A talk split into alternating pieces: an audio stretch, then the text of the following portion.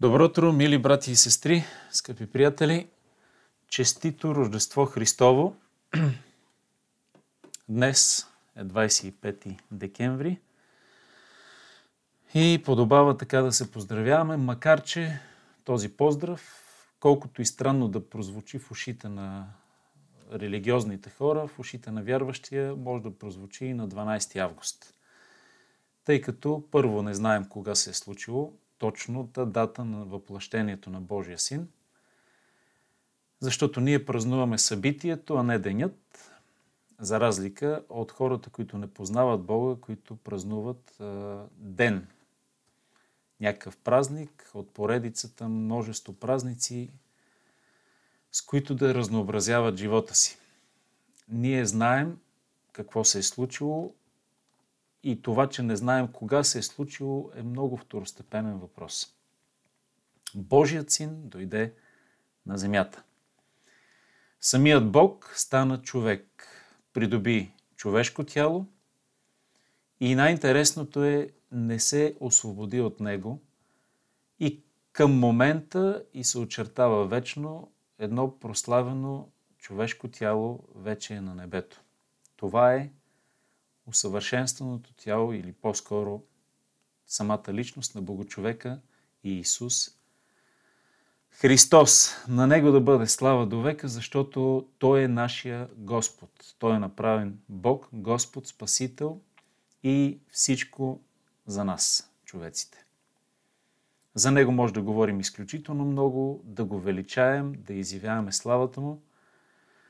Той е центъра на Вселената, центъра на нашата вяра, центъра на живота на вярващия човек и на всеки разумен човек.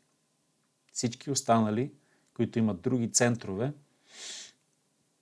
са в най-добрия случай разцентровани хора. И така, с тази нагласа, нека да навлезем в нашето библейско изучаване, тъй като днес ще има още проповеди на, на рождествена тема, предлагам да минем на нашето библейско изучаване, което днес е върху стиховете от 2 Солунци, 3 глава, от 1 до 5 стих.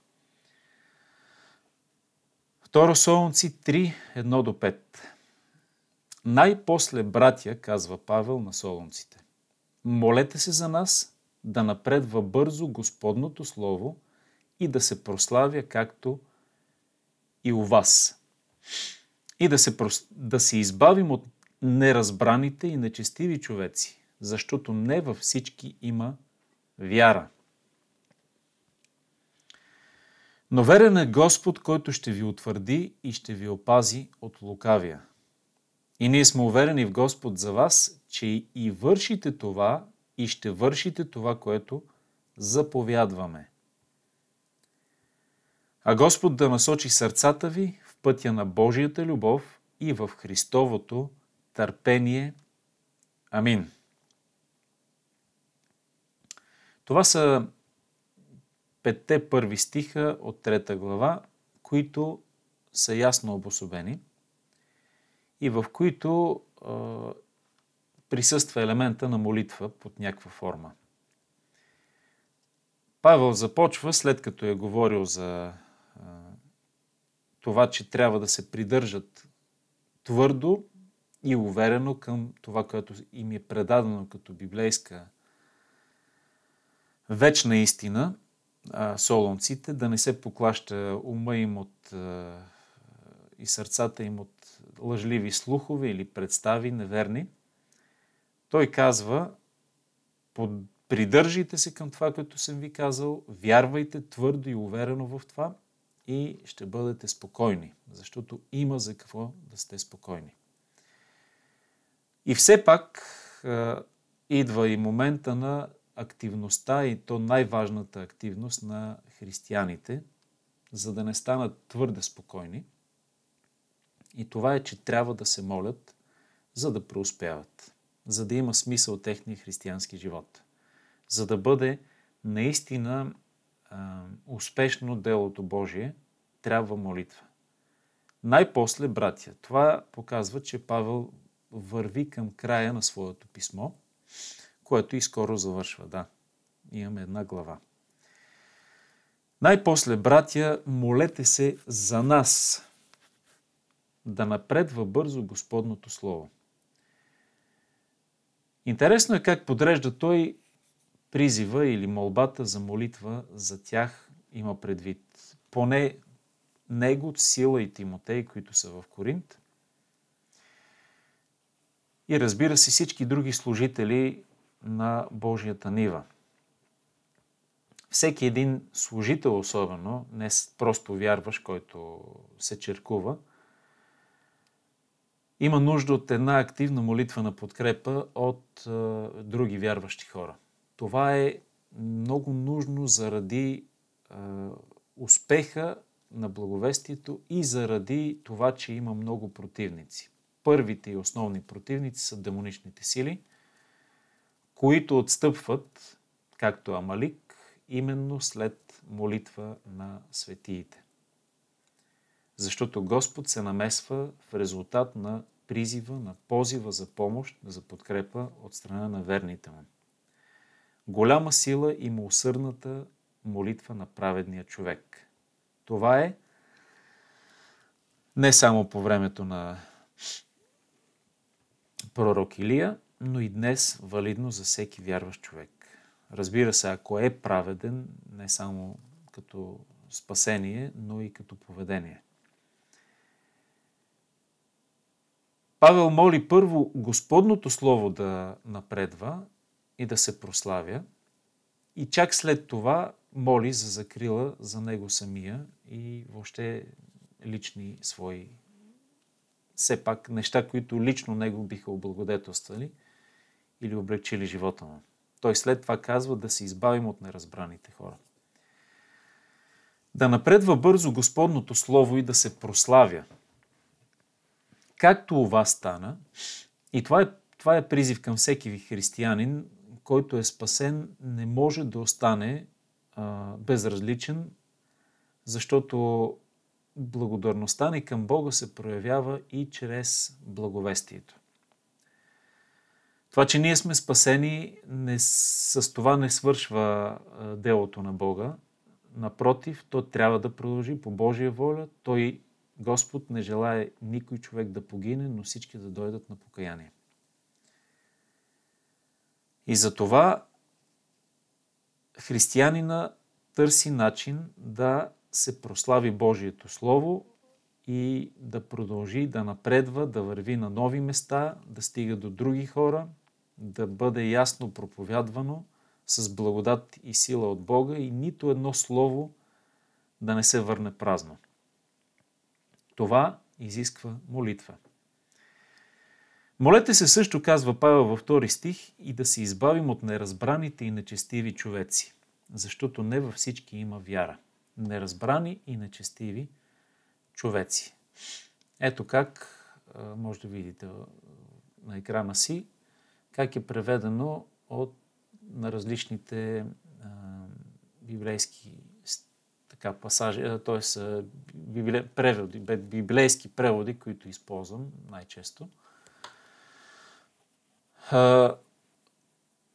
Неразбрани и нечестиви хора в издателство Верен, лоши и зли хора, безпорядъчни и лукави, руския превод и съответно българския синодален –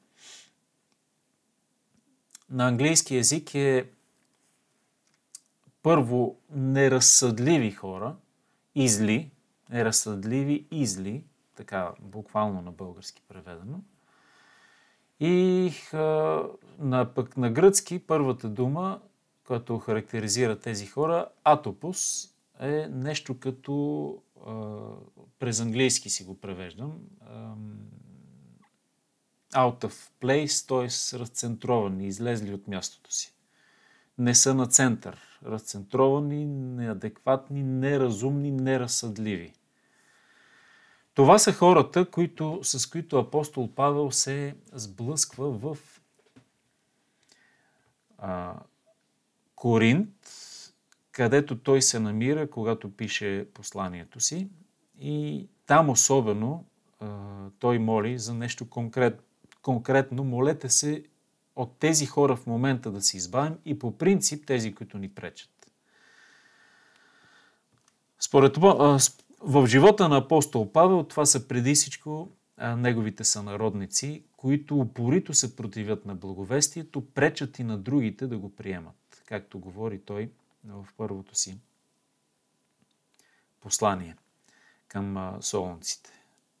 Това са хора, които и там в Коринт, разбира се, езичниците също, особено окултно обременените, те са неразбрани, нечестиви, хора, които интересното е, че се противят на благовестието за тях самите, което е радикално безумие, могат по всякакви други теми да са много адекватни, логично мислещи, дори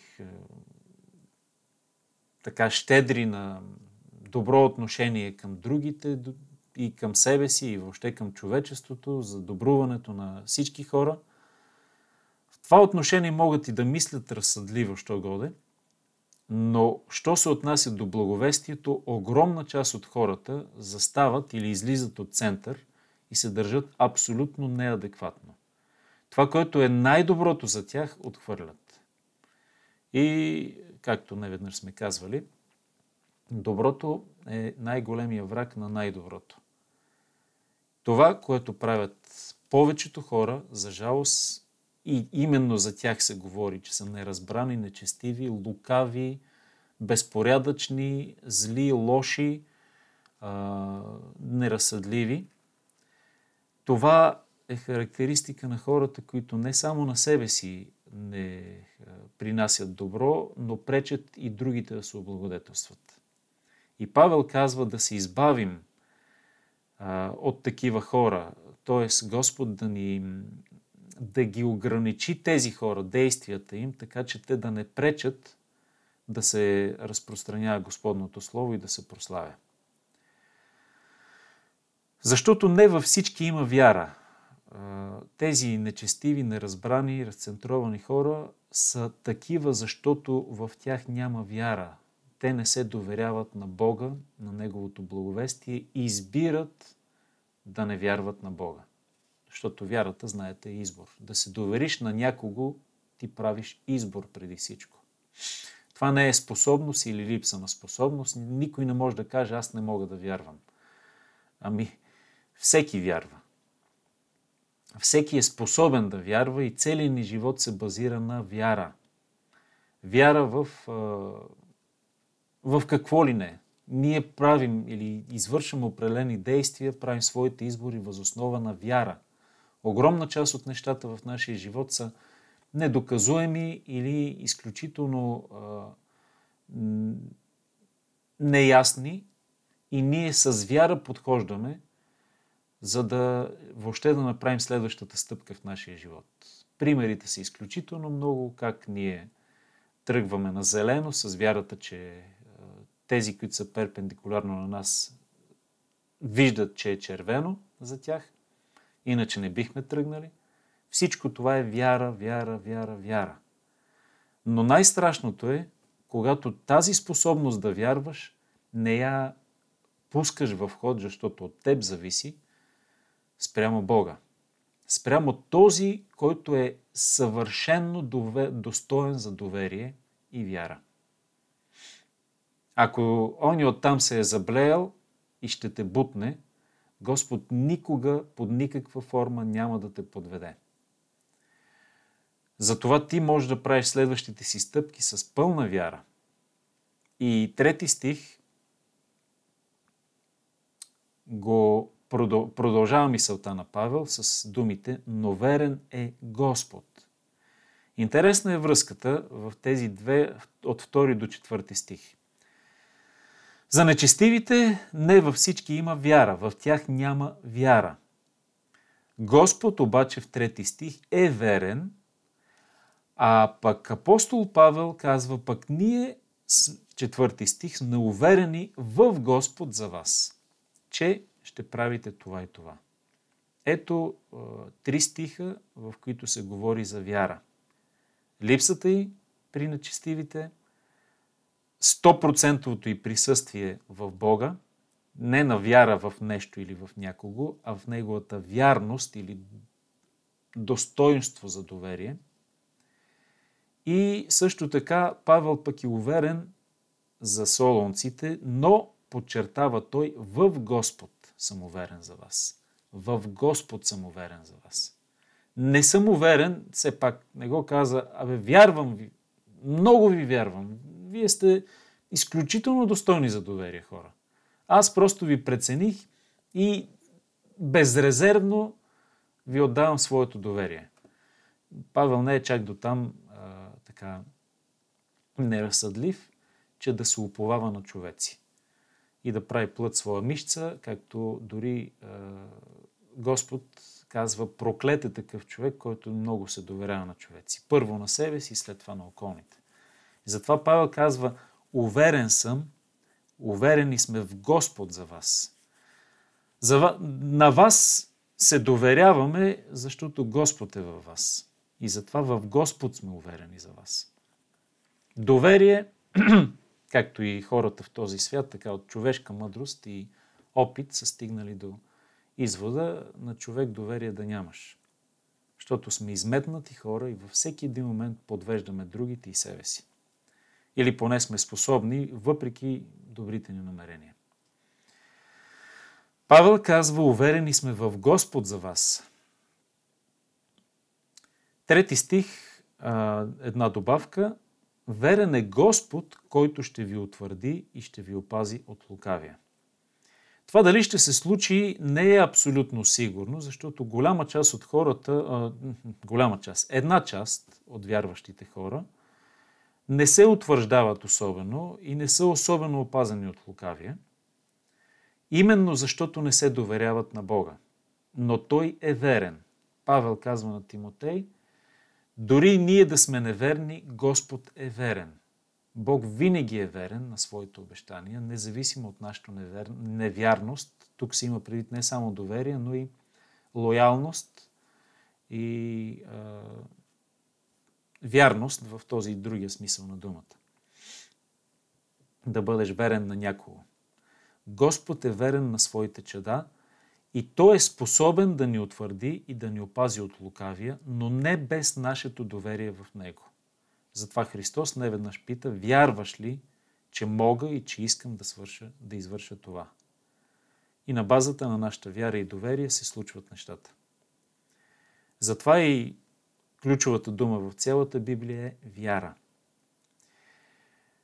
Лукавия се има предвид, разбира се, Сатана, от когото Господ ще ни опази и ще ни утвърди да продължим твърдо да стоим в Бога и да не, да не отстъпваме от вярата. Четвърти стих е интересно как Павел се изразява за увереността си в Господ, за, за солонците. Той е уверен, че вършите, че вършат това, макар да не ги вижда в момента и да не знае точно дали го вършат, но вярва, че Господ ще ги подкрепи, защото самия Бог е настанил духа си в техните сърца. И ги подкрепя и утвърждава. Че вършите това, но той е уверен също в Господ и че ще вършите това, което заповядваме. С което, разбира се, пробужда тяхната будна съвест и така образно казано ги заклева – да извършат своята част, защото Господ е верен да извърши своята в този процес на духовен растеж и на устояване в вярата. Интересен е момента в четвърти стих накрая. Вършите това, което заповядваме. Навсякъде е преведено в, с думата заповед, повеление, команда, както е на английски и на руски. Това, е, това са доста силни думи. Откъде на къде някак, някой си, само си представете картината, апостол Павел отива само преди няколко месеца в Солон. Абсолютно непознат човек, някакъв си евреин, от някъде си там дошъл. Говори външно погледнато някакви нови странни учения. И няколко месеца след това на, на една група хора солонци той казва заповядвам ви. Как звучи? Кой си ти, бе? Къде на къде ще ми заповядваш? Аз съм свободна личност. Ако някой може да ми заповяда, това е римската войска, е, императора или моя началник или робовладелеца ми. Но кой си ти, че да ми заповядваш? Апостол Павел е напълно уверен в Словото, което проповядва, знае, че това е Божие Слово и говори с апостолска власт и казва, което заповядваме. Не ви молим, не ви умоляваме, не е дано да го направите. Ако желаете, казва, заповядваме. И всички тези неща, които е написал до сега в първо и второ писмо, са Божии заповеди. Той не говори от своя име, а говори от името на Бога, който има пълното право да заповядва, а ние съответно имаме, имаме пълната отговорност да изпълняваме. Затова използва тази силна дума и съм сигурен, че а, самите солунци, а и нас самите, вярващите имам предвид, които обичаме Бога, това не ни боде. Боде нечестивите, лукавите, невярващите хора. От къде на къде ще ми заповядаш? кой е то Бог, че ми да ми каже това или това? Аз решавам какво да правя. Ето злината на дявола и на неговите последователи. И безумието, разбира се, защото всички Божии заповеди са за наше добро. И нека завършим с пети стих. Господ да насочи сърцата ви в пътя на Божията любов и на Христовото и в Христовото търпение. Нека Господ да насочи сърцата ви. Това вече самият апостол Павел минава във форма на молитва. Нека Господ или Господи, моля те, насочи сърцата на моите чеда в Солон, в пътя на Твоята любов, а, или, както е в а, верен преведено, Господ да опъти сърцата ви, да насочи сърцата ви, да управи сърцата ви, а, да им даде посока на къде да разсъждават, какво да чувстват, как да функционират сърцата ви. Има се преди вътрешния човек разум, чувства, воля.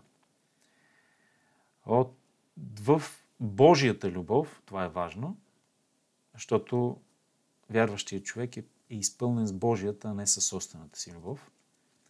И в Христовото търпение. На тях им е нужно търпение.